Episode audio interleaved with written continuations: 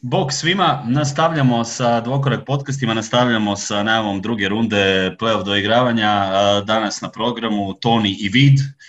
Pozdrav Toni, evo nas ponovno nakon par dana, odnosno koji tjedan pauze, nova runda, ovaj put komentiramo Milwaukee, Miami. Pozdrav Vid, pozdrav slušatelji. Ne znam kako tebi, meni je brzo prošlo od zadnjeg puta kad smo se čuli. Pa je, ovoga, rekao bih da, da koliko god sam se smio kad je Džira objavio šest parova 4-0 ispada da je skoro svih šest uh, pogodio koliko je, koliko ja ne znam, ono na nekom drugom nivou razmišljanja od svih nas ostalih. je, je, je. Jer ono svi nešto 4-3 Miami, 3-4, 4-3 Indiana, ovo je 4-0, pa to je 4-0 Boston, 4-0 Uh, iskreno i Orlando je lako i Milwaukee Orlando je trebao stresti 4-0, ali nije tu bilo gdje on puno je jedna utakmica. Ovaj, to je poznavajući Gija, tu se više radilo o tome što bi on volio da te utakmice i serije što prije završi, da on ne mora svaku gledat. I još je bio ljut i nervozan jer se sezona ovaj, nastavlja, on ima neke druge planove i onda je pošto potom htio da to sve skupa traje kraće i tu se malo slikava i njegova želja da što prije završi sve i da krenemo u ovaj u polufinala konferencija gdje bi nas mogli čekati stvarno ovaj, dobre, dobre serije. Da, istina. I nekako ono mi se činilo kao kad je pisao tekst, uopće mu se ne da objašnjavati zašto bi ove ekipe došle do jedne pobjede, nego ono, taj, taj stil mi imam nekako u glavi. Znaš, ono, šta ću sad tu objašnjavati, kako će ovih dobiti jednu, ali to je 4-0, idemo dalje. tako je, tako je. Ovoga, ništa, evo, evo Orlando kratko, mislim, nemamo puno za komentirati, čisto da spomenemo ekipe koje su ispale. E, znači Orlando, sličan scenarij kao i prošle godine, dobili su prvu, iako su bili igrački još e, podkapacitarni e, i bez Gordona i, i nekako niko nije očekivao i tu jednu, oni su to dobro odradili, poslije je bila jednosmjerna ulica, pohvalio bih svakako Nikolu Vučevića koji je odigrao šta je mogao odigrati s obzirom na, na okolnosti i kako je odradio, evo i donio jednu pobjedu i to je respekt ovoga s te strane. Uh, mislim da Orlando jednostavno nije imao kvalitetu uopće da tu možemo pričati puno šta je mogao napraviti ili nije mogao, po meni je to eto, uh, završilo tako, ako ti imaš još šta za dodati oko te serije da ne idemo previše oko Orlanda i njihove budućnosti. A, ima, imam samo jednu anegdotu, naravno, ovaj, koja potvrđuje koliko ja zapravo loše prognoziram i koliko mi je lakše analizirati nešto kad se dogodi, odnosno bi general poslije bitke. Ovaj, brat me iz Osla u Norveškoj zove e, u karanteni jer je imao koronu e, da mu dam neki savjet za tu utakmicu prvu koja se igrala Milvokija i Orlanda da može eto gledat utakmicu usput i pratiti tiket. Ja sad ono na poslu radim, ne znam šta da mu ja sad kažem, ko može biti u ponudi, kolike su margine na igrače, under, over ja mu iz čista mira kažem, pa eto igra Vučevića manje, ne znam kolika je margina. I pazi, odigra on to i nakon prvog poluvremena stiže poruka ti kurca ne znaš o ovaj, uh, I nakon toga ja razmišljam, pa čekaj to, čekaj. Ti znaš da će, uh, da će Milwaukee igrat taj drop coverage u pick and rollu, da je Vučević odličan pick and popper, e, da nema Gordona, da će uzeti tu nešto više lopti, da, da je dobar strijelac, da je kvalitetan igrač, da se napad vrti oko njega i ti kažeš igraj ga manje, a znaš da će on jednostavno po, po, po stilu igre Miloki on mora doći do izražaja tu, što, je, što smo vidjeli kroz cijelu seriju. I po inerciji kažeš šuteva jer fali igrača. I ja kažem, mrtav Vladan, igra under i on nakon toga šalje poruku da ne zna ništa o košarci i naravno odigra popravni tiket. E, dobra, ovaj, dobra, dobra u svakom slučaju. ovaj, a što se tiče same serije, pa ne znam, sam si rekao Orlando bez Isaaca i Gordona, dva glavna bočna stopera i krila koja su možda mogla pružiti nekakav otpor Jani su to nekoj obrani i općenito koji su bitni za Cliffordovu obrambenu koncepciju. Ennis i Clark su pružili tu nekakav otpor i Middletonu i Janisu, međutim Janis je ostvario svoje standardne astronomske brojke. Orlando ih uhvati u prvoj utakmici na krivoj nozi, zabili su dosta trica tu od recimo tih sporednih opcija. Fulc je zabio neke teške šutove s polu distance, čak par trica. Clark, e, Clark Vučević i Enis su isto zabili nešto. Milwaukee je bio dosta hladan i Cliffordova ta obrana standardna koja se uvijek primjenjuje protiv Giantsa je dosta dobro funkcionirala. Tako da tu su ih uhvatili prvi put nespremne, ali nakon toga više Baxi nisu imali milosti, ako su u utakmicu Orlando ono, pošteno došao pofajtati i skupo prodat kožu. Da, apsolutno ok da, da, da su, mislim super da su uzeli tu jednu pobjedu i ovo kao što si rekao, jako su se dobro pripremili za tu prvu utakmicu i to je već e, lijepo za vidjeti u smislu da, da da su, da su se pošteno borili pa što bude, naravno jednostavno veća kvaliteta pa da ne odemo previše više. Dalje još jednu ekipu bi svakako spomenuo prije nego ga odemo na onaj glavni sadržaj uh, ovog podcasta, Indiana Pacers i 4-0 za Miami. Ne znam, ovoga, nekako mi se činilo kako je serija odmicala, to sam mislio da igraju valjda 10 utakmica da bi 9 Miami dobio. Ovoga, ne zato što mislim da je tolika razlika između Indiana i Miami, nego jednostavno da li je nešto bilo loše? Ok, na kraju je ispalo da je i McMillan dobio otkaz, iako je koji tjedan prije produljio ugovor, iako je to bilo već simbolično godinu dana. Međutim, dosta se sada piše da nekakva kemija u određenom trenutku nije bila dobra između u, u slačionici Indijane i da, a opet s druge strane, da McMillan nije dobio pravu priliku sa grupom igrača koju on podigao individualno na način da barem ima zdravi roster, taj koji on nekako slagao i od tih ljudi koje je pokupio, odnosno stvarno ne možemo, ne možemo ovoga reći da nije od Sabonisa napravio dobru stvar, da je tu Oladipo bio most improve kod njega prije i da, da TJ Warren ga odigrao fantastično i da, da je pokupio nekoliko, nekoliko opcija, ali evo nekako ispalo loši za Indijanu. Uh, smatraš li da Indijana tim potezom možda ovoga pretjerala ili je to nekakav možda čak logičan slijed i imali oni pravo na neki način i mogu li naći trenera koji, koji može tu ekipu podignuti na višu razinu, uostalom imali taj roster kao takav onda šansu uh, biti kvalitetniji od ovog rezultata koji oni zadnjih, zadnje dve sezone, evo ova prva runda, uh, odnosno tri, uh, uh, zapinju. Pa, gle, uh, Macmillan je u Indijani sedam godina. Uh, tri godine je bio associate head coach, dakle pomoćnik uh, Franku Vogelu i četiri godine je samostalno vodio ekipu. Uh, tu jednostavno i da su rezultati bili fantastični, a nisu, jer te tri godine što je bio i head coach i, i, i glavni trener bili su prosječni rezultati. Mora doći do nekakvog zasićenja i možda je promjena slično kao i u Sixersa potrebna, iako McMillan ne snosi najveći dio krivice.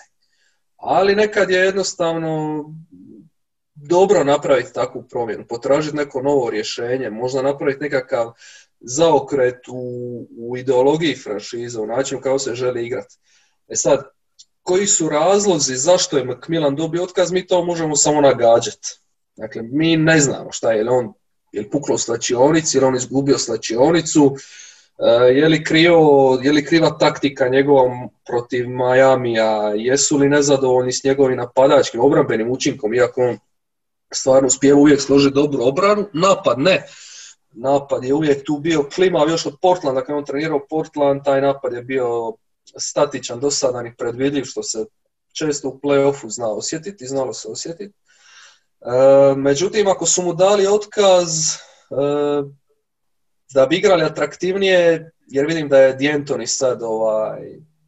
Kao neka opcija, da. Kao nekakva opcija, to mi je potpuno suludo, jer mogao si ti igrati puno atraktivnije, a završiti kao osmi ili deseti, jel? Mogao si ti šutirati stotine trica po utakmici, nabijati tempo, završiti kao deseti. Dakle, to to mi nije nekako, nekako opravdanje.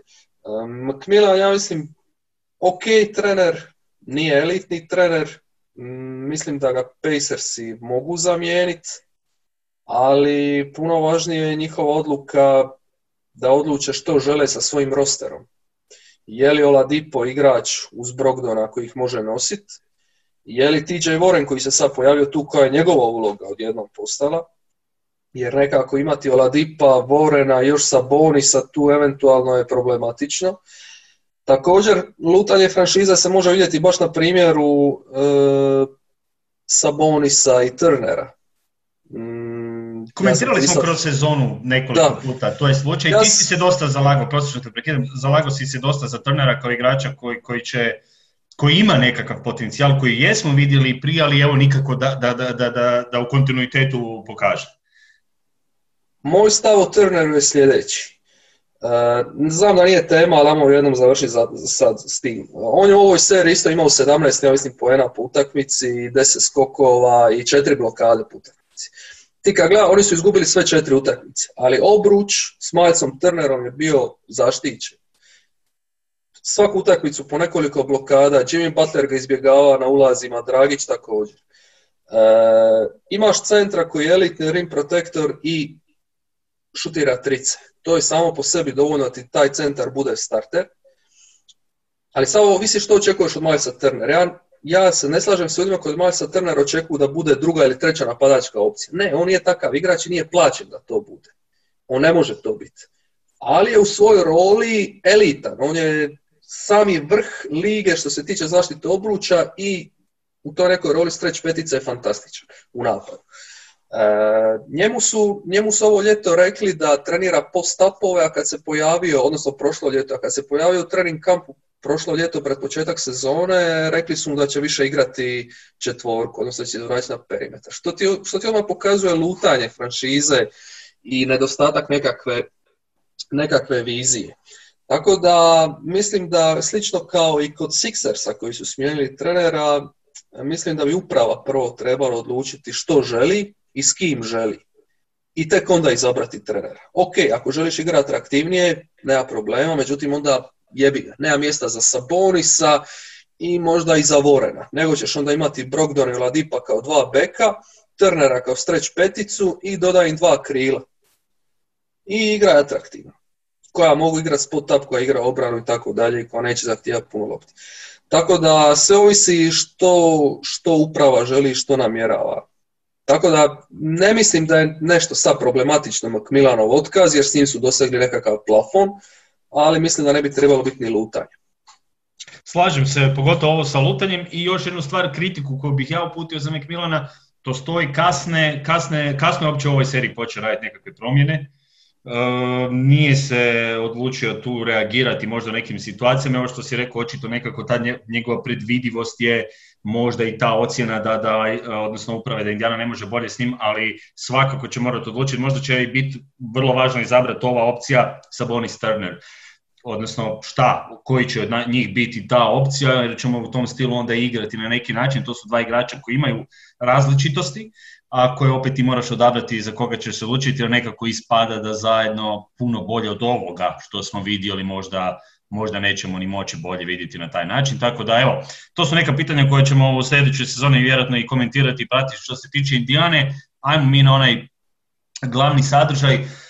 Milwaukee Miami je slično kao recimo uh, Boston i Toronto, uh, ekipa uh, Miami ulazi u seriju protiv Milwaukee kao momčad koja je pobjedila više puta u sezoni, kao što je Boston pobjedio više puta Toronto, a ulaze sa ove lošije kao pozicija kod nema ovog domaćeg i gostujućeg terena, što znači da bi kako Miami mogao napraviti puno problema Milwaukee. Naravno, glavno pitanje je ono jedno od glavnih koča i kako zaustavljati Janisa.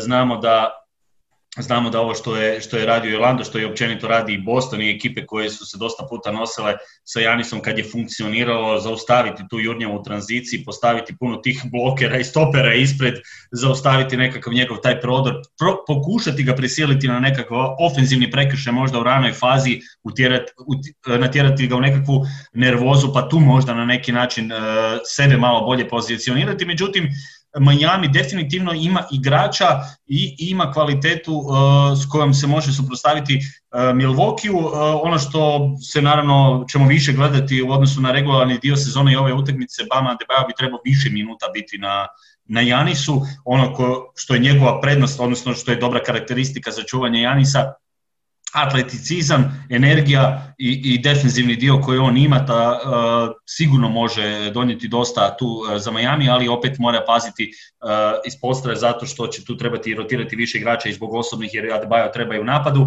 Derek Jones Jr. se nameće kao neka opcija koja je ovdje već i pokazala da, da se kao igrač koji se pojavljuje ispred Janisa u obrani. I ono što, što, što bih još istaknuo, svakako prednost Majamija bi mogla biti ako će dosta širiti teren uh, kao ekipa koja ima šutera, koja ima nekoliko igrača koji dobro, uh, dobro šutiraju tricu, Jared Crowder među najboljima u, u Bubble-u, uh, Dragić koji igra fenomenalno, Hiro koji je imao dobrih epizoda, pogotovo evo i nam koji se preključio rotaciju, imaju tih oružja, znamo da Baksi, ti si više puta pisao kao ekipa koja odlično štiti obruč, odlično štiti reketa, s druge strane dopušta puno trica, ali evo, puno si pisao taktičkim stvarima jedne i druge ekipe, pa polako prepuštam tebi. Pa možemo se zadržati na tom, na tom aspektu Majamijevih trica. Miami je sedma ekipa u ligi po broju ispaljenih trica i ono što je jako važno, prva po realizaciji. Dakle, nijedna ekipa u ligi nema tako dobar omjer e, ispaljenih trica i pogođenih. Dakle, uz Jutu su oni najefikasnija tricaška ekipa. To je najvećim dijelom razlog e, takvom učinku je Duncan Robinson, kojeg ti iz nekog razloga nisi spomenuo sam među ovim igračima. Znaš zašto ga nisam spomenuo? On je nekako podnormalno što se tiče ovih koji šutiraju dobro tricu. U biti zato, jer nekako idem na ove koji su kao uh, iskočili. Znaš, on mi je ono cijelu sezonu, zato ga biti uopće nisam spomenuo. Razumijem, razumijem. E, razumijem i e, u dobrom smjeru si krenuo, zato što, ajmo ovako, prvo me zanima što ti misliš tko će čuvat Duncana Robinsona. Pa, od igrača Bucks. Pa nekako mi se čini da bi mogao startati matchup, ako starta matchup Middleton, Butler, da bi to onda trebao biti Matthews, koji je dobar obrambeni igrač, koji se je taj jedan čovjek zadatka i mislim da bi, ja, ja bih tako počeo. Ja bih tako počeo, ne bih krenuo s Middletonom na njemu, očekujem možda da Matthews, iako oni Bucks imaju tu, mogu i tu opciju, da, sumnjam da Middleton će ganjati Robinsona toliko, Uh, ali evo, nekako, nekako ta opcija sa Matthewsom je moj prvi pik. uh Moj bi isto bio, jer vidjeli smo sad protiv Orlanda kako je Matthews uh, uništio Evana Furnija, dakle ovaj se nije vidio. I Matthews je jedan od vrlo pocijenjenih aspekata obrane Bucks ove sezone. Ja, brani doslovno sve tri pozicije. Brani bekove, brani ove šutere tipa Robinsona, istovremeno može braniti tipove igrača Kawhi Leonard, Paul George, LeBron James. E, iz ove utakmice koju su oni igrali, ja mislim, u trećem mjesecu, koja je bila na drugoj večeri back to backa, većinu utakmica je Duncana Robinsona branio Chris Middleton. To je nekako razumljivo s obzirom na ono što su Baxi igrali tijekom cijele sezone, to je da Middleton uglavnom čuva slabije nekakve napadače, ajmo to tako reći, da ga se sačuva u obrani, iako trčati za Duncanom Robinsonom i probijati se kroz blokove Bema Baja je prokleto težak posao. Međutim, nekako se ipak očekuje da će mm, Matthews čuvati malo više vremena Butlera, zato što baš zbog toga da se Middleton sačuva za, za napad. E, tako da to će biti zanimljivo za vidjeti. Svakako bi Matthews bio bolja opcija za loviti, za loviti Robinson, ali vidjet ćemo što će odlučiti ovaj, što će odlučiti Badenholzer, a to je što si spomenuo te ostale šutere dobra stvar, zato što Milwaukee igra s tom tendencijom da te šutere koji su klimavi, koji imaju nekakve ili prosječne, ispod prosječne postotke, potpuno ignoriraju često na perimetru i puštaju ih da šutiraju. E, Dragića će pratiti Bledsoe i, i to će biti također jako, jako bitan matchup.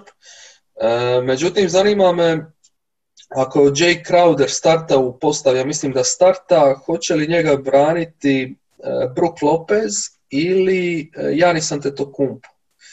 E, postoji opet kao i kod Butlera i Duncana Robinsona projekt kontra E, ako Lopez čuva Crowdera da bude bliže obruču, znači da će, znači da će Crowder imati dosta otvorenih šuteva koje u bablu realizira nevjerojatno dobro, no, potpuno atipično za njega. A ako čuva Bema Debaja, e, Adebayo je jedan od glavnih kreatora Majamija i tu bi se moglo iskorištavati iskorištavati to što je Lopez nešto spori igrač, onda u hand-offu s Duncanom Robinsonom i, i, i Butlerom Adebayo može stvoriti to je 2 na 2 igri probleme. Tako da bi tu ja bi da sam uh, Badenholzer možda ipak više riskirao na Crowderu i stavio na njega Lopeza, a, na, a Janisa bacio na Adebaja koji onda može i preuzimati dio tih, dio tih akcija koje Miami vrti sa Adebayom na visokom postu. E, slažem se, ja bih i sa druge strane na, na mjestu identično, odnosno stavio Adebaja znači, na Janisa, a krenuo mm. bi Crowderom uh, na, na, na, Lope, uh, na Lopezu. A i ovo što si uh, spomenuo, Middleton će vjerojatno čuvati u određenim trucima više Robinsona, da kao, ali opet to trčanje za, za Robinsonom koji je, je poprilično izmara, a gledam iz konteksta da Middleton u napadu i tekako treba u ovoj seriji Milwaukee na način da, Middleton ne isporuči uz Janisa, mislim da će to biti nešto što im teško da mogu nadoknaditi, jer uzimam u obzir da Bledsoe ima lošu šutersku formu, u, Babelu, u Babelu. Uh, nije, nije toliko dominantan. S druge strane, onda moraš dobiti od Hila i Korvera u napadu nešto, ne može Janis sam protiv ovakvog Majamija na ovaj način, mislim da to neće biti, oni moraju dobiti neke opcije u napadu koje će mislim, bez obzira čak na, na, na Middletona, mislim da moraju od Hila i Korvera dobiti u napadu nešto, da ovdje imaju nekakva dodatna rješenja, mislim treba će im u ovoj seriji uh, svakako, jer Miami ima uh, dosta tog oružja, a opet s druge strane očekujemo ovu petorku Miami koja je sad igrala zadnja, znači to je petorka koja ipak nije igrala protiv Baksa ove sezone, mm. ovo što smo sad komentirali, znači Adebayo, uh, Crowder, uh, Robinson, Dragić i, i, i, i Butler. Uh, tako da nekako mi se čini da, da u ovom trenutku Spelstra ima bolje, uh, bolju formu uh, igrača u, u dubinu, a opet s druge strane Milwaukee je taj koji ima najboljih pojedinca u seriji. Pa onda tu će sada biti zanimljivo vidjeti ono što, što će biti interesantno po meni, hoće li Bad i na koji način će on morati se onda prilagođavati tijekom serije oko određenih stvari i morat će tu izreagirati jer uh, ovo je protivnik koji mu ne leži na neki način, a, a to može biti vrlo nezgodno zato što Miami ovdje ipak nema baš toliko toga za izgubiti ko Baxi, s obzirom da znamo da Janisu se bliži taj kraj ugovora i puno više taj neki pritisak uh, šta će on odlučiti ako, ako Baxi tako rano nešto ne naprave. Međutim, ono što je isto važno kad smo pričali trice, da se vratim da ne odem predaleko, Miami ove godine, ne znam je li na istoku u cijeloj ligi najbo, najbolji postotak upravo ima trice od svih je imao protiv Baksa, odnosno šutirao je najbolje tricu protiv Bakse, osim toga što je ovo što si ovaj omjer koji si ti istaknuo, tako da taj šuterski dio dosta ide na stranu, na, na stranu Majamija, a ono što, uh, mislim opet s druge strane matchup Butler i Middleton, da idemo gledati sada uh, samo taj dio, prednost dajem Butleru, odnosno prednost dajem Miami u toj situaciji, ja volim Middletona, ali opet mislim da ono što Butler je do sad pokazao u playoffu i što može donijeti Miami u klaču je nešto što će i Middleton morati dobro pratiti. Naravno, taj sukob e, je jako bitan i kad bi Middleton bio barem na približnoj razini Jimmya Butlera, mislim da bi to bila onda lagana pobjeda za, za naravno uz uvjet da Giannis isporuči svoje, mislim da bi to onda bio lagani prolaz uh, Milwaukee-a. Uh, Middleton ima taj problem što, je, što dosta ovisi o šutu. Dakle, on ako je hladan, što smo vidjeli protiv Orlanda, e, ne uspjeva biti dovoljno koristan na parketu. Dakle, on može igrati spot up, on može kreirati, on može zabijati iz posta, koristiti mismečeve. Elitan je šuter s polu distanci. To sve stoji, ali to je sve šut, šut, šut, šut, šut. Jednom kad taj šut stane, njegove opcije su poprilično limitirane. E, iz dva razloga. Prvo, zato što Chris Middleton nikad nije dominirao kao Jimmy Butler fizikalijama. Ti kad vidiš Miami da upadne u nekakvu negativnu seriju ili crnu rupu, što Jimmy Butler radi? Jimmy Butler uzme loptu, spusti glavu i krene poput running backa u NFL-u e, trčati s loptom u rukama na koš, gdje iznuđuje slobodna bacanja i tako uvodi u probleme protivnika i sebi kreira sebi ekipi kreira probleme, čisto da ekipa vidi da lopta ulazi u koš da skinu tu nekakvu mentalnu barijeru. E, Isto tako će Jimmy Butler uzeti loptu pa će iz pick and rolla nešto kreirati. Napast će mismatch. Middleton nije takav igrač. Middleton jako malo finišira na obruču, osim ako nije zakucavanje ili nekakva lagana kata akcija. I mm, nema taj, taj kreatorski moment koji, koji, ima, koji ima Butler, a druga stvar, e, poprilično neiskorišten kao dodavač u pick and rollu. Dakle, ja bih volio vidjeti Middleton, Janis, puno više te dva na dva igre e, pick and rolla gdje je Janis roller, Middleton s loptom i tri šutera oko njih. To je po meni neobranjiva akcija jer Middleton te doslovno može kazniti sa svake pozicije, a Janisa moraš respektirati kao roller, a obrana se mora skupljati i time automatski kreiraš gomilu laganih e, poena za ekipu i ogroman prostor ostalim igračima.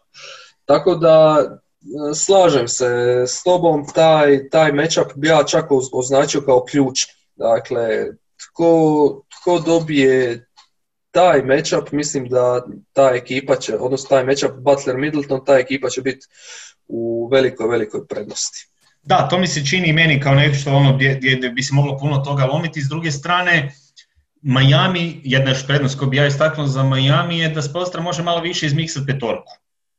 Uh, na način da ti možeš da ti možeš i sa Debajom i Derikom Johnson krenuti pa da imaš više tih tijela i tih igrača da možeš i svičati na Janisu i pomagati i, kombinirati, a da opet možda i uštediš Adebaja, možda će to štetiti šutu sa druge strane, ali možeš par minuta odigrati pa opet krenuti drugačije. I opet mi se nekako čini da ima taj nekakav, e, nekoliko igrača koji bi mogli možda biti faktor X, poput Dragića ili Hira, koji stvarno su me oduševili u, ovim, e, u zadnjem ovom periodu i čini mi se kao nekakva dva igrača koja mogu dosta toga s napraviti e, u napadu, da, da rasteretiš i Butlera, da neki način ako ne ide i šut, to su dva igrača koji mogu kreirati, dva igrača koji mogu prodirati dva igrača koji mogu asistirati. Tako da mislim da, da, da, da tu onda opet dobiva nekako Miami u određenom trenutku može dobiti više možda opcija. Olini kada ne spominjem koji je opet tu još, jedan, još jedna opcija za pick and pop i još jedna opcija koja ako ništa drugo koju minutu možeš ga staviti da uzme koji faul na Janisu. Znači imaš, imaš, uh, imaš materijala za tako nešto, a, a zato nekako mi se čini ovo što si isticao, da, da će Milwaukee morati ove svoje ključne ljude imati na vrlo, vrlo visokom nivou, jer nema toliko zamjena osim ako neko ne, ne poludi nenadano i istakne se u, gledajući, gledam ko bi mogao biti taj X faktor uh, kod Baksa, ovo što sam spomenuo, Hill i Corver su mi nekako dva igrača koja, koja bi trebala imati barem jedan da ima, da ima iznad možda malo prosječnu seriju dobru da, da bi tu mogao onda biti taj jedan plus uh, dodatni za Bakse. Pa, uh, slažem se. Gledajući serije Majamija protiv Indijane i Baksa protiv Orlanda, upečatljivo je bilo to koliko zapravo mm, Miami ima različitih opcija. Oni sklupe, oni sklupe bace i Gudalu, e, preko kojeg vrte napad iz niskog posta ili kroz split katove i tako dalje. E, bace na parket Hero-a koji ti ono igra praktički playa, šuter je, a ima vrlo lucidna dodavanje i rješenja. Bace Kelly Olinika koji kad uđe na parket umjesto Bema Adebaja, geometrija igre se potpuno promijeni, igra potpuno drugačijim stilom, jer je više na pick and pop. Uh, Derek Jones Jr. koji je odličan tranzicijski igrač, možeš ga koristiti kao rolera u pick and rollu i tako dalje. Uh, tako da imao tu gomilu tih sporednih napadačkih opcija koji su bile vrlo raspoložene, da ne govorimo o Nanu kojeg je pol zakucao za klupu jer mu nije donio u tim prvim utakmicama ništa bitno i općenito u, u Orlandu ne igra dobro. Na drugoj strani, Baksi su se dosta mučili sa tim svojim ispušnim ventilima, koji su neophodni da bi sistem funkcionirao. Jer ako oni neće pospremati te otvorene trice koje im Janis pripremi kad se obrana skupi na njega, cijela filozofija igre Baksa pada u vodu. E, imaju tu Baksi nekoliko rješenja, Mogu se i oni prilagođavati, mogu pokušati sa Janisom puno više na pet umjesto da koriste Ilja Sou ili, ili Robina Lopeza kao backup petice. E, Marvin Williams u tandemu s Janisom, Marvin je evo i u zadnjoj utakmici protiv Orlanda pogodio neke bitne tricerka, je bilo 96-93. E, Hill umjesto Bleco, a će ja mislim ovdje biti dosta bitan jer, jer mislim da će Bleco doživjeti isti tretman kao i Lani kad je igrao protiv Toronto, kad ga je Toronto potpuno ignorirao kad je on bio na perimetru i glumio šutera. A ako mu daš loptu da nešto kreira, to uglavnom ne izgleda dobro, osim toga da Janis nije s loptom u rukama. Tako da mi je Hill ovdje puno, puno prirodniji fit uz Janisa.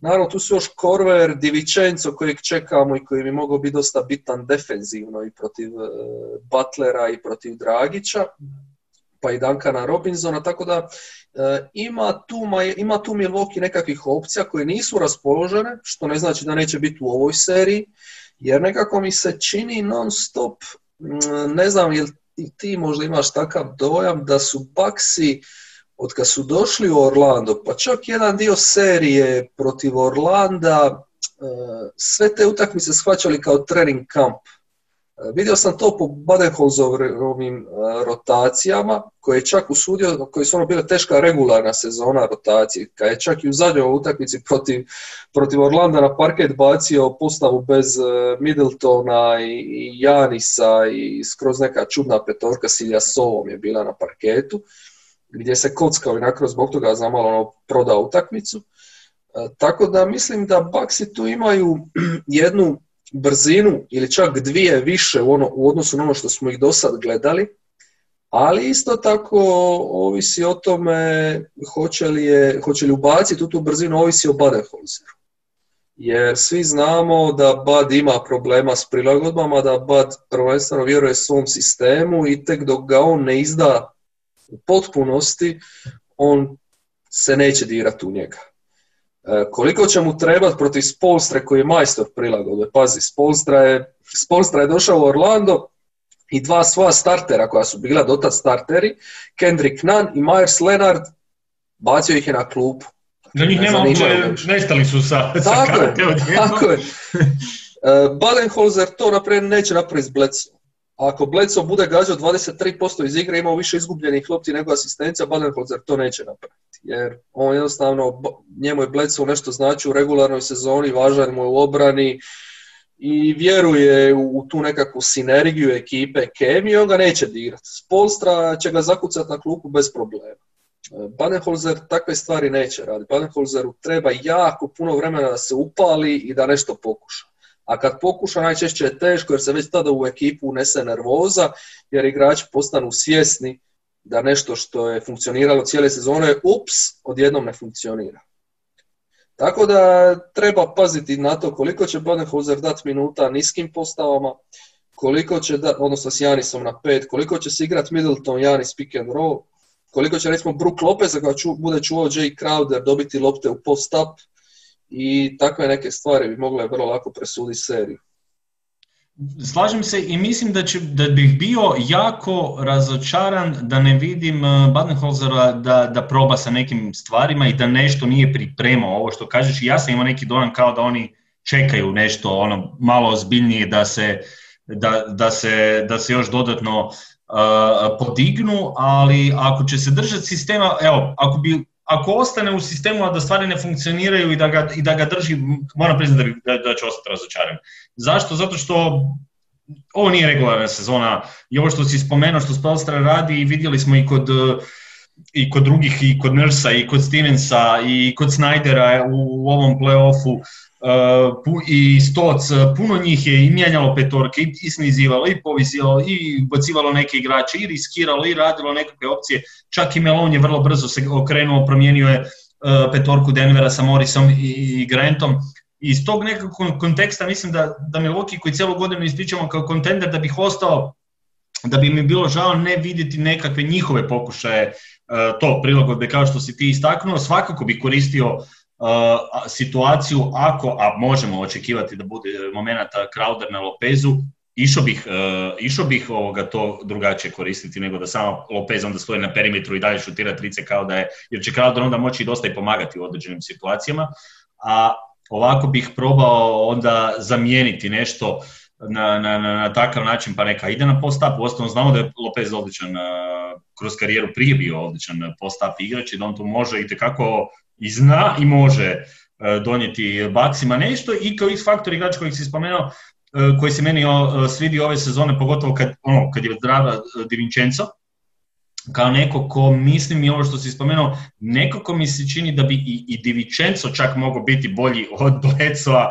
Ne znam, jer ja isto možda imam isto neki feeling kod da Blecova opet od, ko da, da, da, da, nećemo vidjeti u napadu nešto najbolje, ovo što si ti dobro objasnio, igrač koji nije top, top razigravač, igrač koji ima lošu šutersku formu i koji možemo očekivati da će prvo ga puštati, a s druge strane ako Bad tu ne reagira, a treba bi onda u određenom trenutku i da vidimo Divičenca i Hila u toj varijanti više i više o nekakvim opcijama jer mogu odgovoriti obrambeno, a u napadu imaju tu nekakvu, kako bi rekao, imaju nekakvu staloženost i nekakvu sigurnost da znaš u određenom trenutku iskoristit će svoj šut kad su sami, ali neće puno, neće puno donijeti tih izgubljenih lopti ili nekakvih trenutaka gdje ćeš upasti u crnu rupu jer mi se čini kao dosta igrači koji igraju sa glavom, pa onda na neki način da tu možeš dobiti stabilnost i obrambeno, a opet u napadu ovo što si spomenuo, ja bih ipak težio opciji da ti Middletoni i Janis imaju što više loptu, neka budeš u toj igri, neka budeš u igri gdje možeš maksimizirati njih dvojicu, jer, jer je ipak drugačija konfiguracija ekipe Milwaukee u odnosu na, na, na Miami. Mada, mislim, to s Blecom, on je Badeholzeru važan u ovoj seriji jer će igra protiv Dragića. Dakle, to je isto jedan jako važan matchup u kojem uh, Dragić ako bude igrao protiv Pacersa, to će biti ogroman, ogroman podstrek za, za Miami. A Bleco je igrač koji može njega zaustaviti. Dakle, Bleco je fantastičan defender i kada, kada treba pratiti igrača kakav je Dragić, stvarno zna odraditi vrhunski posao. Međutim, na drugoj strani Bleco je igrač od tranzicije. E, njegova najvažnija, njegov najveća vještina je to što e, nakon skoka u obrani fantastično vuče kontru i tu je kad otvoren parket nezaustavljiv. Dakle, uz Janis jedan najboljih tranzicijskih finišera u ligi i posebno kada Milwaukee primi koš. Dakle, to gledao sam dosta za vrijeme ove, za vrijeme pauze od NBA-a, dosta sam gledao, Bucks je čak radio njihov onaj video, njihovog kompletnog playbooka i Bledsoe po primljenom košu odmah hvata loptu i trči na, na protivnički obruč i zabija. Dakle, tu može napraviti ogroman kaos. Međutim, na postavljenim obranima, na postavljenim obranama, osim povremenog pospremanja otvorene, potpuno otvorene trice i nekakvog ulaza iz nekakvog kada napada close out, sekundarna kreacija, on je praktički igrač manji, jer on nije igrač ni za pick and roll, nije igrač koji će sam sebi kreirati šut. Njega je Toronto, što sam već rekao lani u, toj, u istoj ovoj rundi, odnosno u finalu konferencije, potpuno, potpuno ignorirao. Nurse je rekao pustite Blecova, maknite se tri metra od njega. Dakle, ono praktički primjenjuju Janis taktiku protiv njega. I tu će Badenhauser morati puno bolju rotaciju složi kad vidi da Bledsoe ne može ništa zabiti. E, na drugoj strani Miami, Miami ima Miami se svima svidio sad u seriji protiv Pacersa zato što igraju M snažno, igraju beskompromisno ratnički, to je taj njihov hit culture.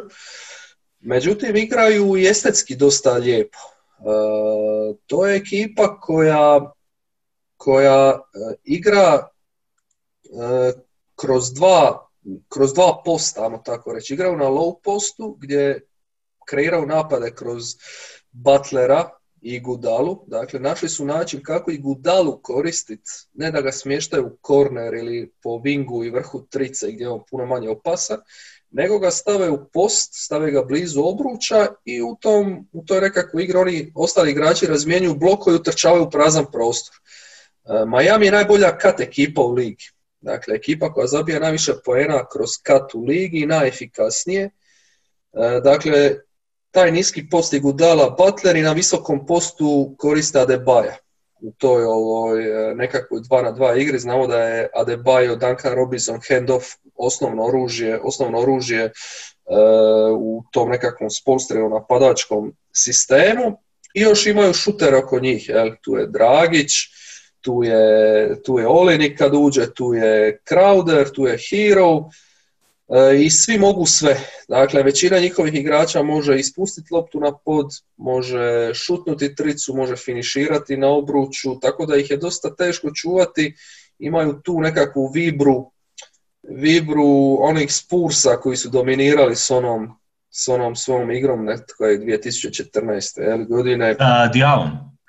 Tako i sa Dijalom, kad su Dijala koristili na, na, na niskom postu ili na visokom postu, kad su Lenarda koristili na niskom bloku, e, i imali su tu moćnu klupu koja je mogla uvijek ući raznijeti protivnika, dakle dosta, dosta onako posjećaju na njih. E, tako da očekujem, volio bih vidjeti Bucks recimo da svičaju puno više. To je mhm. ekipa koja ima ogroman switch potencijal, međutim u svim serijama do sad kad su to pokušavali, izgledali su loše. Što mi je jasan znak da Baden-Württemberg to uopće ne uigrava tijekom. Nije, ljudi često misle switch, amo, evo, odlučili smo switch, idemo, sad ćemo mi sve switch. Ne ide to tako. Ti moraš imati komunikaciju, moraš imati uigrane šeme, moraš moraš e, provesti sat i sat treninga uvježbavajući taj switch, pa onda i na, treningu, pa na utakmicama. Dakle, ne može se dogoditi jednom okidač, evo sad meni polo napraviti, sad ćemo sve switch. Milwaukee najčešće kad pokuša switchat, to ide loše, jer su naviknuti samo na jednu šemu. Ali meni je žao toga, jer ova ekipa može svičati sve od 1 do 5 kad Brook Lopez nije na parketu. Stavi Marvina Williamsa, Janisa, Matthewsa, Middletona i Bledsoe ili Hilla to je ekipa koja može protiv Majamija switch obranu napraviti dosta problema hitu i dosta ajmo tako reći, uzeti dušu njihovom napadu, jel, tom pokretnom napadu, flow offensu, gdje oni dosta koriste tu cut igru, mogu dosta, mogu dosta zapapriti. Međutim, mislim da to nećemo puno, to nećemo puno gledati, taj switch. Da, e, dobro si to istaknuo i, i, i ovo što si rekao nije to lako za one koji, koji misle da je samo ovako to idemo sad svi svičamo. U ostalom vidimo po Houstonu koliko godina teži tome da je sad tek došao na razinu, morali su promijeniti i, i all-star igrača Pola i Westbrooka da dođu još na jednu drugu razinu toga, morali su dovoditi Covingtona, micati centar kompletno da dođu ovdje i opet to nije nešto što ti garantira. Sad ćemo mi sigurno a obrana je u određenim momentima top izdanje, a nije to lako. U svakom slučaju i ovo što si rekao mislim da nećemo to, volio bi ja vidjeti, volio bi vidjeti, ali nekako ovo, nekako Bad je dosta ovo da se drži tog svog sistema i, i, i nekako, nekako opet eh, Ovdje još jedan dio sudara ekipa koja je recimo Milwaukee koji je po pejsu u playoffu, ok, igrali su s Orlandom, ali i općenito su ekipa koja igra na taj pace. S druge strane, Miami je tu mala više suprotnost. Oni su ipak metodično ovako na, na half court e, ofensi i ovo što si spomenuo, e, super je i kroz sezonu je Adebayo to pokazivao kao nekakav e, ulazi u napad kao organizator, ulazi gdje onda na poziciji lakta izlaze igrači van pa onda imaju taj ofens gdje su svi gore i onda na neki način se otvara taj prostor za katiranje koji si ti spominjao i to je, to je onda to jedno veliko oružje jer imaš Adebaja kao igrača koji može i driblingom napasti sa perimetra odma ili nakon handoffa i gdje imaš tu šuter ili igrače koji se jako dobro kreću bez lopte, a to su i Robinson i neki usavršili ove sezone odlično i tu će trebati puno pratiti te kretnje i ono što bi ja e, e, istaknuo, imamo dvije vrlo interesantne, dobre skakačke momčadi. Milwaukee najbolja obrambena skakačka ekipa, Miami vrlo agresivna na ofenzivnom skoku i po postotku uzeti skokova, baš sam išao provjeriti, prvi u play-offu.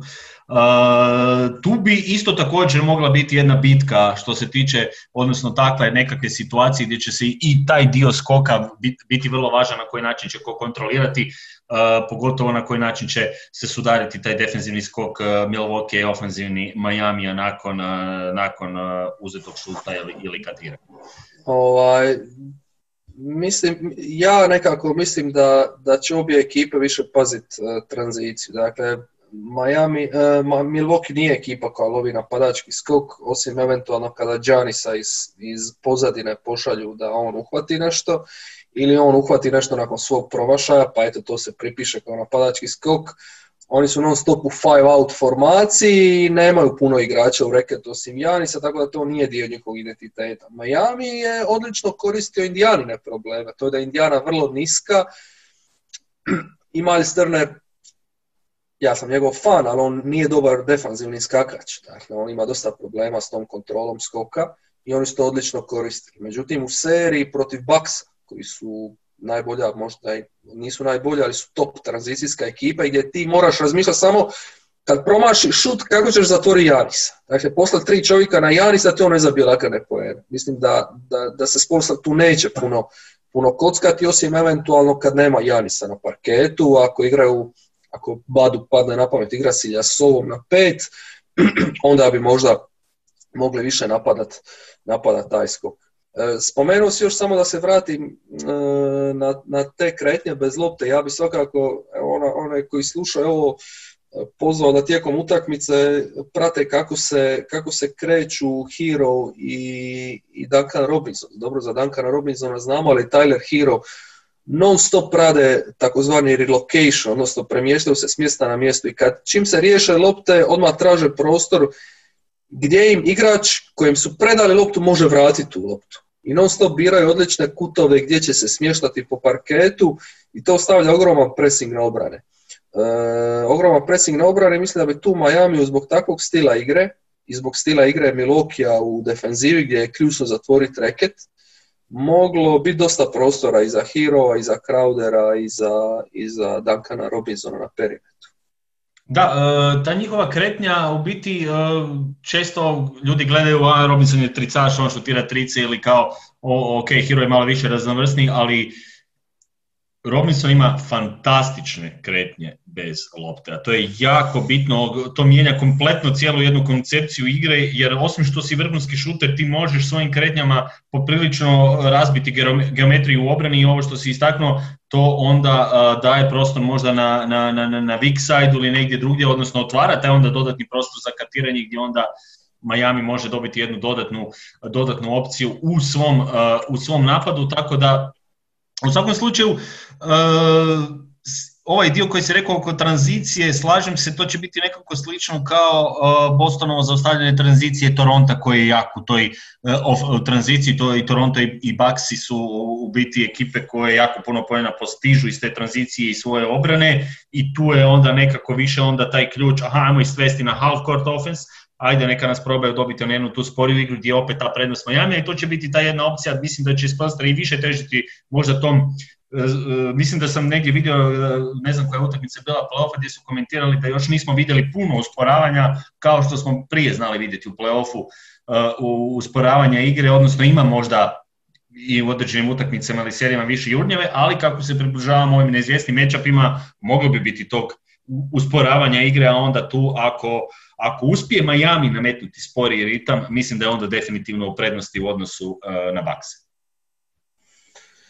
Pa je, zato što je ta tranzicija ključ. I rekli smo i Bledsoe, i čak i kad Baxi prime koš, on zna zabijati veliki broj poena iz te nekakve sekundarne, sekundarne tranzicije. Jani su kontri, polukontri je najdominantniji igrač lige i Miami mora napraviti sve da ih svede na, taj, na te postavljene napade i na tim postavljenim napadima oni imaju dosta rješenja, rekli smo i Adebayo koji će vjerojatno najveći dio serije braniti, najveći dio minuta braniti Janisa, spomenuo si ti i Crowdera, i Gudalu, i Derika Jonesa juniora, pa možda čak i Butler u nekim klač momentima kad kaže Jimmy, ok, aj dosta je za jebancije, dajte sa meni Janisa pa da vidimo od čega je saznan. E, e, ključ Miami u ovoj seriji je od Antetokumpa napraviti šutera. Dakle, mislim da će Spolstra čak pribjeći nekakvoj ekstremnoj varijanti, bar na početku, da će se sklo, skroz skloniti Janisu e, strice, formirati zid u reketu i reći mu, evo ti šutni 7-8 komada pa da vidim koliko ćeš ih zabiti. Dakle, to će biti ključ, isto kao što će biti ključ pustiti ga da šutira s polu distance ako treba i sve ostalo, samo da, čak i ako Janis zabije recimo 4 od 8, to ja mislim opet bolje nego da Janis ti ide na obruč i razigrava ostale kad, se, kad, kad izađeš na njega. Dakle, mislim da tu Miami neće, neće puno gubiti, osim toga ne treba zaboraviti, nismo puno, nismo skoro uopće vidjeli to protiv Pacersa, ali znamo da Spolstra koristi onu svoju 2-3 2-3 zonu 2-3 zonu gdje bi također mogao napraviti nekakav nered, nered uh, Milokiju, čisto eto da razbije ritam. Posebno mislim da bi to moglo koristiti nakon timeouta. Kad Badenholzer, Badenholzerove akcije, odnosno Milok ima najbolju realizaciju nakon timeouta u ligi. Ta je neka brojka i čitao sam Badenholzerovu izjavu da je baš ove sezone posvetio veliki dio svog vremena u pripremi takvih akcija sa svojim asistentima. I tih stvari kad vidiš, ja sam ih gledao možda ono sad opet se vraćam na to što sam radio taj playbook, ja sam pogledao tih nekih deset njihovih utakmica, ti stvarno vidiš ako ćeš raditi scouting Milwaukee ti ne možeš reći izdvojiti tri, četiri glavne akcije koje je igrao nakon timeouta. To je čovječ nakon timeouta svaka nova akcija. Znači, dakle, potpuno idu u, da, da izvlači što više, što više tih opcija, da, da, da ima iznenađenje u biti. Ne? Ja, sam, ja sam gledao i neke druge ekipe, Oklahoma, Orlando i čak bi znao vidjeti ono da se neki timeouti konstantno ponavljaju. Kod Badenholzera toga nema. Ti ne znaš što će on baciti na tebe. I zato mislim da bi ga tu Spolstra mogao često dočekati sa nekakvom zonom, jer nije isto kad ti, kad ti znaš da će trener igrat čovjeka nakon timeouta i kad će igrat zonu. Tako da mislim da bi ga tu Spolstra mogao hvatati na te nekakve stvari. Osim toga, Miami u tu prednju liniju, dakle onu dvojicu uvijek može staviti dvije atlete tipa Derika Jonesa ili, ili Butlera ili Igudalu koji onda mogu dobro, dobro držati tu prednju liniju sa Debajom u sredini, tako da to je još jedan detalj koji bi mogao biti onako dosta zanimljiv za praćenje. E, da, i iz je imao tu sreću da nije trebao protiv Indijane kombinirati takvu vrstu obrane, možda toliko, jer su stvari išle dosta... čuvao za iznenađenje. Baš to, jer e, to, se, to je meni prošlo kroz glavu onako da, da, da Miami tu obrambenu još ima i osnovno vidjeli smo kroz sezonu nekoliko puta ta, tu obranu koju on dosta e, prakticirao i koja je donosila njima rezultata, a ima ovo što si spomenuo, zastaviti naprijed e, igrače koji se lateralno i, i mogu dobro kretati i usmjeravati u osnovu Adebayo i sam e, dosta atletičan igrač koji se brzo može pomicati i, i mislim da, da to možemo očekivati sigurno a i, u većim, u većim razmjerima nego što je to bio slučaj do, do sada. I, i još jedna možda ovoga važna stvar je ako će ako bude kojim slučajem Lopez na, na, na, na, na, na Adebayo. Ja bi radio ono što je Adebayo radio i protiv uh, Turnera u ranoj fazi. Napadat odmah, probati ući možda u neki prekršaj, probati ući u tijelo, jer Lopez će morati, ok, on će možda biti niže, bliže obruču ne, i puno je bolji možda u tim nekim e, momentima, ali mislim da Debajo je dosta pokretan da može tu napraviti problema ako dođe do te situacije, ako Lopez bude više vani pa se otvori e, ta situacija, ja bih na, tu koristio Adebaja kao igrača koji može napasti obrub sa loptom onda. U, ako bude, bude, bude bio taj matchup ili ta nekakva situacija na terenu, to ono što Lopez ne može s druge strane raditi Adebayo na, na, na, na takav način.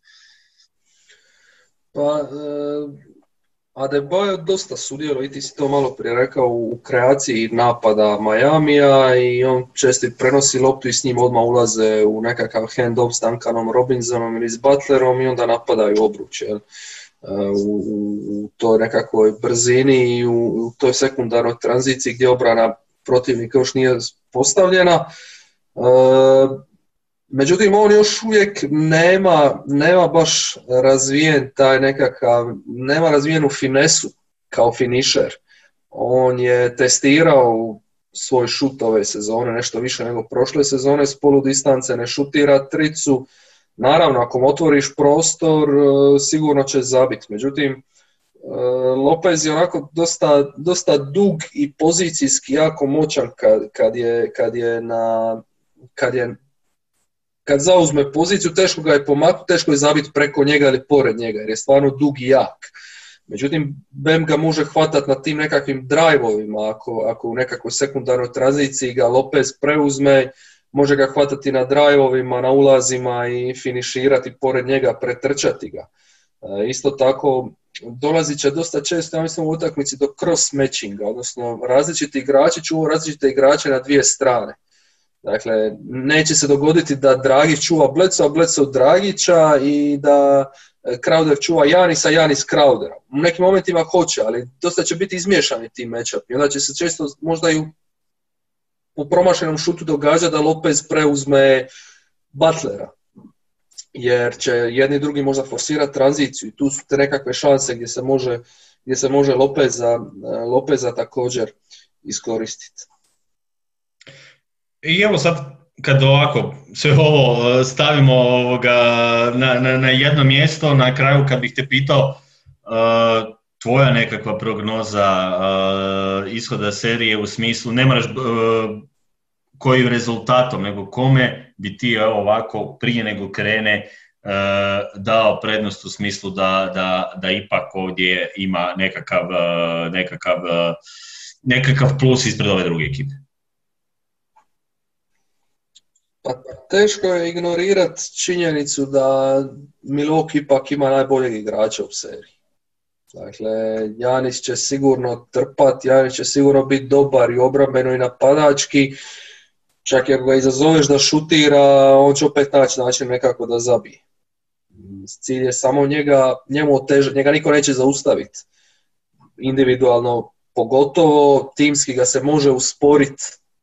E, tako da on je tu broj jedan i sad se ovisi koliko će biti raspoložena njegova pratnja, ti ispušni ventili, dakle Hill, Lopez, Bledsoe, Korver, Divičenco i ostali, koliko će oni moći pratiti to što će obrana fokusirana na njega.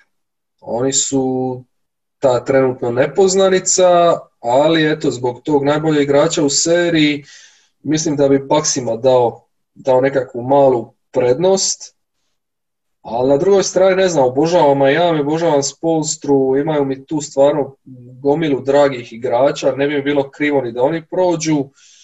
Međutim, eto nekako ću ipak, zato što zadnje dvije godine stvarno jako puno gledam taj Milwaukee i, i volim Badenhozera kao trenera, volim gledati kao njegove ekipe igraju. Pa eto, možda malo i navijački, a možda malo i zbog Janisa ću dati ipak nekakvu prednost uh, Baksima. I ja bih dao uh, Baksima, iako isto, i slični su mi razlozi, jako volim gledati Miami ove sezone i mislim da sam jedan od podcasta od ovih tijekom sezone spomenuo da, da mi ovo najdrži Miami od kad pratim NBA, ja nikad nisam bio fan uh, hita, nešto posebno, uh, pogotovo mislim ok, nekako uvijek sam navio za neke protivničke momčadi, tako je ispalo, ali ovo, ovo mi je stvarno nekako najdraža skupina igrača Majamija koju sam gledao u životu, mogu tako reći, i zbog toga mi ne bi bilo žao niti jedne niti druge ekipe, kako se kaže, da, da prođe, ali evo, blaga, ona blaga prednost zbog ovog istog razloga koji si ti rekao, zbog Janisa i nekako imaš najboljeg igrača u seriji, trebaš to kapitalizirati i jesi nekako kroz sezonu bio bolja ekipa, to treba reći, ali opet evo jedna nezgodna situacija, jedan nezgodan matchup za Bakse i mislim da će ovo njima biti test nakon kojega ćemo dobiti neke druge odgovore. Ako prođu Miami, mislim da će biti sposobni i više stvari raditi, a s druge strane moći će se, ako i se dogodi uh, taj šok, uh, onda će se postaviti sva ona druga pitanja koja dolaze samim time. Tako da mislim da ćemo ovdje dobiti neke odgovore koje, koje možda nismo i ovo što si ti spomenuo, čekamo bakse, ali evo nekako slična situacija i sa Lakersima u Babelu ništa nisu igrali ovoj, ovoj, ovim prvim utak. Mislim ništa, nisu baš pokazali ono puno. Ušli su i u tu prvu utakmicu s Portlandom, izgubili su i bilo je ono dosta, ok, sad ovi komentari jer je Lillard u formi, Blazersi su simpatični i sve, ali nekako sam cijelo vrijeme mislio, ok, ako Davis i James, a moraju se kao pojaviti onako kakvi jesu, ta ekipa mora imati tu prednost. Mora imati tu prednost, na kraju je ispalo da, da više nakon prve utakmice sve išlo isto na neki način u, u jednom smjeru i tu nekako mislim da kad su Lakersi pokazali da očekujem isto na neki način uh, nemaju Baxi takav konfiguraciju ekipe, ali imaju dosta odličnu momčad da, da, da moraju pokazati uh, više od onoga što smo možda vidjeli u određenim trenucima, pogotovo u kontinuitetu. Naravno, Orlando nije bio taj uh, protivnik za, za dobiti odgovore na sve stvari, a mislim da ćemo Miami baš biti E, idealan test, evo, ako ništa drugo, pa ćemo znati više i, i kada krene, evo i kad smo uh, najavljivali ovu zadnju ovoga,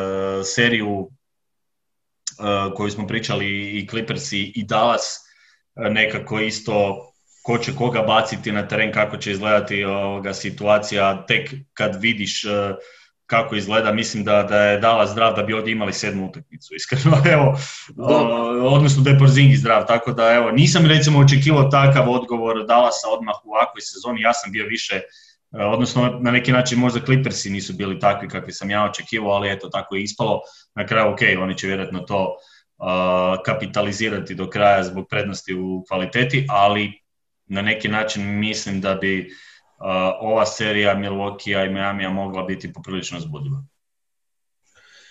Pa nema razloga, nema nikakvog razloga da ne bude, jer e, Miami dolazi u velikoj formi, a Baxi dolaze s imperativom, kao što ti rekao, da jednostavno moraju ovdje pobijediti, zbog svega što se priča oko njih, zbog očekivanja, zbog regularne sezone. I isto kao što si rekao, odličan test za njih, jer dolaze za Bakse jer dolaze ekipi koja ono oličenje fajterstva u ligi, koja će ih testirati, koja, im neće, koja se neće predati kad budu imali, ako budu imali plus 30 Baksi i, i tu, ćemo, tu ćemo vidjeti od čega je i Janis sastavljen. Dakle, je li on nadišao nekakve probleme koje je ranije znao imati, vidjet ćemo kakva je ova grupa kada može li Middleton recimo biti ta druga opcija što se od njega očekuje, vidjet ćemo mogu li te sporene opcije zaviti te šuteve i ništa manje bitno može li Badenholzer parirati, parirati Spolstri. Dakle, na sve Spolstrine trikove ima li bad odgovor ili će se držati, držati samo jedne, jedne ideje. Dakle, ono, imamo i, i taj nekakav sukob stilova gdje imaš nekakav heliocentrični sustav uspostavljen oko Janisa, gdje on oko njega se vrti sve, a imaš na drugoj strani Miami koji te može napasti, braniti na različite načine u kojem vlada ono poprilično jednaka raspodjela i potrošnje i kako je organizira napad i kako koriste e, različite igrače.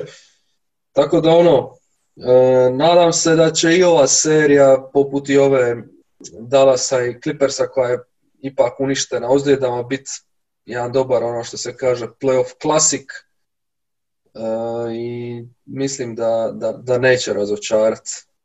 I meni se nekako čini i, i ovo što si, što, kad, sad kad smo ovo sve pričali, nekako mi u glavi, čini mi se da, da, da ako Milwaukee ovo prođe da ima istok. Meni je tako nekakav dojam, kao da, da, da, da ekipa koja će se lakše obračunati, bilo sa Bostonom ili Toronto, svejedno ko došao njih, nekako mi se čini da im je ovo ono matchup koji, koji moraju savladati da bi sazrili. Evo, ukratko, kad bih sad morao ono da, da vidim baš da bi sazeli mislim da će biti samo jači, a opet nekako od ove, od ove četiri ekipe Miami možda naj, najnezgodniji uh, protivnik, pa samim time mislim da će se možda lakše moći obračunati kasnije jer, jer ekipa ono, raste kako, kako prolazi serije, pa to, to smo vidjeli i, i sa Torontom u ostalom uh, prošle sezone, tako da, da, da tu, je, tu je puno toga i zbog toga se jako veselim i uh, mislim da ću su, ovoga biti sigurno budan uh, što se tiče tih uh, noćnih utakmica, jer su sad, sad već ulazimo u ovu fazu da nam nema više prije ponoći, šteta, navikli smo se ove u 7, da, 10. Da, da. razmazili smo se, razmazili smo se, lako se naviknuti na takve stvari i sad vidimo kako Amerikanci dobro žive ovaj, kad mogu pratiti NBA u te nekakve normalne ure. To, to, to je istina. Ovoga, ne znam, imaš li još možda nešto za nadodati u ovoj seriji ili nekakav detalj koji bi još istaknuo? Pa ne, mislim da smo stvarno, iscrpio sam ove bilješke što, si ti, što sam ti rekao da, da, da sam zapisao na mobitel. E, eventualno bi napomenuo, eto još, da me zanima kako će Milwaukee eventualno pokušati iskoristiti e, mi smećeve, jer e, obrana Majamija ima dvije slabe karike, to ne treba zaboraviti, Dragića i Robinsona. E, samo što je dobra stvar što iz postra može dobro sakriti na Bledsoe i na, i na Matthewsu. Milwaukee nije takva ekipa kao što vidimo da je recimo Utah, kao što je kao što su Lakersi, kao što su Clippers ili Dallas koja će ciljat baš tebe, tebe Dragiću ili tebe Robinsonu, dovešćemo tu pick and roll, ti ćeš preuzeti Janis onda će te Janis napasti. Mm, to nije njihov identitet. Njihov identitet je nešto potpuno drugo. Ali to je istovremeno i problem Milwaukee, jer bi trebali biti sposobni nešto tako raditi kroz Middletona, kroz Janisa, kroz Bruka Lopeza u postu, možda nas Badenholzer iznenadi pa da vidimo kako to izgleda kada, kada Dragić i, Robinson moraju braniti slične stvari kao što moraju braniti Šamet, Lou Williams ili ili ovaj Reggie Jackson protiv Dončića, da vidimo sad Dragića i Robinsona protiv Janisa ili Middletona. E, tako da ono, e, dosta se priča o toj obrani Majamija koja je dobra, ali koja ima dvije slabe točke koje, koje Baxi nemaju u svojoj ekipi. Dakle, Baxi imaju pet plus defendera, Miami ima tri. Duncan Robinson je nešto bolji defender nego što se misli, posebno timski, dobro drži svoju poziciju, međutim nije idealan, možeš ga koristiti i njega i Dragića, Dragića pogotovo, posebno sad kad je izgubio malo na brzini i to, iako je veteran i zna sve trikove svih igrača, ali eto, to su možda dvije karike koje, koje, bi, Maja, koje bi Milwaukee mogao, mogao iskorištavati kad dobiju priliku. Da, i vraćamo se onda na sukus svega je da očekujemo od Bada da konačno reagira i iznenadi nas sa nečim. Evo i tu smo spomenuli, ti si dobro, jako dobro istaknuo nekoliko stvari i ovo tu mi se baš sviđa obrambeno, jer upravo to su nekakvi ti detalji koji znaju često odlučivati u ovakvim nekakvim serijama gdje može biti puno utakmica, gdje može biti potpuna neizvjesnost i zato kažem ono kao što sam i spomenuo u jednom trenutku, očekujem od Bada nešto drugačije u jednom trenutku. Ako će se držati sistema, mislim da neće dobro proći. Ako će se kompletno držati sistema, jer mislim da Spelstra će jako puno... To je nešto kao i, kao i kod Nrsa kojeg sam zavolio upravo brzo zbog tih njegovih e, nema straha napraviti kompletno nešto drugčije. Promijeniti obranu, izbaciti jednog igrača, e, korigirati situaciju, probati te napasti nečim drugim, e, e, odigrati otvoreno kako god završilo, on će probati nešto. I to očekujemo trenera koji misli, a Badi i Milwaukee imaju samo jedan cilj, a znamo koji je to, očekujemo takve ekipe i takvog trenera, jednu takvu reakciju koju nismo vidjeli prošle godine u playoffu na takav način i to je nešto novo što čemu se ja nadam od Baksa da, da, da, da podignu. To, I ostalom, mislim da bi ih tako nešto moglo podignuti na višu razinu jer bi pokazali da su u stanju reagirati na način na koji možda, možda ekipa u tom momentu ne očekuje. Eto. To, to se stalno za Badenhozera provlači, to je stara priča, o tome smo sve rekli. E, treba razlučiti dvije stvari. Ti kad imaš regularnu sezonu, ti na račun sistema koji imaš, koji je uigran, koji je posložen, možeš napraviti čudo. Ako taj sistem funkcionira, ako imaš dovoljno talenta i tako dalje. Ako si tu vej, momčad i tako dalje. E, međutim, u playoffu je prilagodba ključna stvar. To svake godine gleda. E, Greg Popović je imao čudesan sistem sa petorkom Parker, Danny Green, Kawhi Leonard, dakle zadnja šampionska, Tim Duncan uh, i Thiago Splitter. Dakle, čudo sistem koji je čudo radio u regularnoj sezoni. Došao je, došao je playoff, došao je Dallas, poslije je došao Miami, što, što, što Popović radi. Nije rekao, dobro, ja vjerujem s tom sistemu i u playoff Popović je izvadio Tjaga Splittera, ubacio, ubacio Borisa Dijala. Tima Dankana pomaltnu na peticu. Sad mene zanima, hoće li u jednoj, hoće li u jednoj utakmici ili Badenholzer spreman izbaciti, ako vidi da ne ide Bruka Lopeza, staviti Marvina Williamsa ili nekoga drugoga, je li spreman izbaciti Bledsoa, ubaciti Georgia Hilla. To su detalji koji mene zanimaju. Ako je Bac spreman na takve stvari, ja mislim da Milwaukee onda ne može izgubiti ovu seriju. Složio bi se s tobom jer mislim da onda, jer onda se mijenja kontekst kontekst e, ekipa na terenu i ovo što si isticao, jer u tim nekakvim e, situacijama onda Milwaukee preuzima prednost jer ovo što, što smo ovoga sve pričali da ne ponavljamo, Bad će tu biti također ključna samim time i Karika kao, kao trener, kao neko ko će trebati nadmoditi Spoilstru, međutim, eto, ajmo vidjeti utakmicu pa ćemo biti i, svi mi pametni, možda nas neko od njih dodatno uh, iznenadi. Uh, reci. Samo još jedna paralela. Quinn Snyder je poprilično sličan trener kao Badenholzer. Međutim, on je došao u seriju protiv Denvera i vidio je, gle, ja imam Jokića, imam Porter Jr., imam Mareja. To su tri slabe točke. Što ja radim? Dajem loptu Donovanu Mičelu i kažem ostalima raširite, pošaljem mu Gobera i dar mu mi sveć koji mu treba. Je to Porter, je to Jokić ili Mare, nije bitno, evo ti lopta, napada ih. Dakle, odustao je, i dalje je to pick and roll napad, ono što smo pričali u najavi i tako dalje. Međutim, dao je ogromnu slobodu Mičelu da napada to. Jer to je playoff, jednostavno playoff.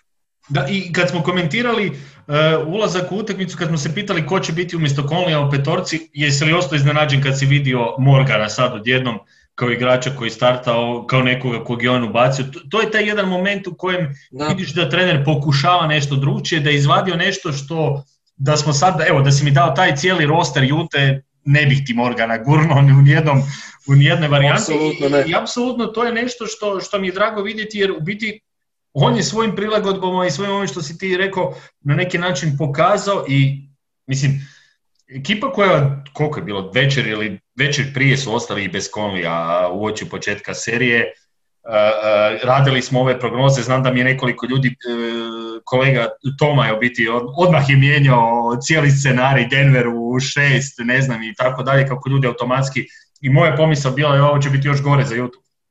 Ispade da se Snyder puno bolje snašao, sve smo rekli, bolje da. trener od Melona. Ali to je nešto, to je nešto što u biti je čar play-offa, to je čar nečega da, da, da vidimo nešto drugčije, nešto što nismo vidjeli u regularnoj sezoni i zato Bad, evo, na tebi je da, da nas ovoga iznenadiš.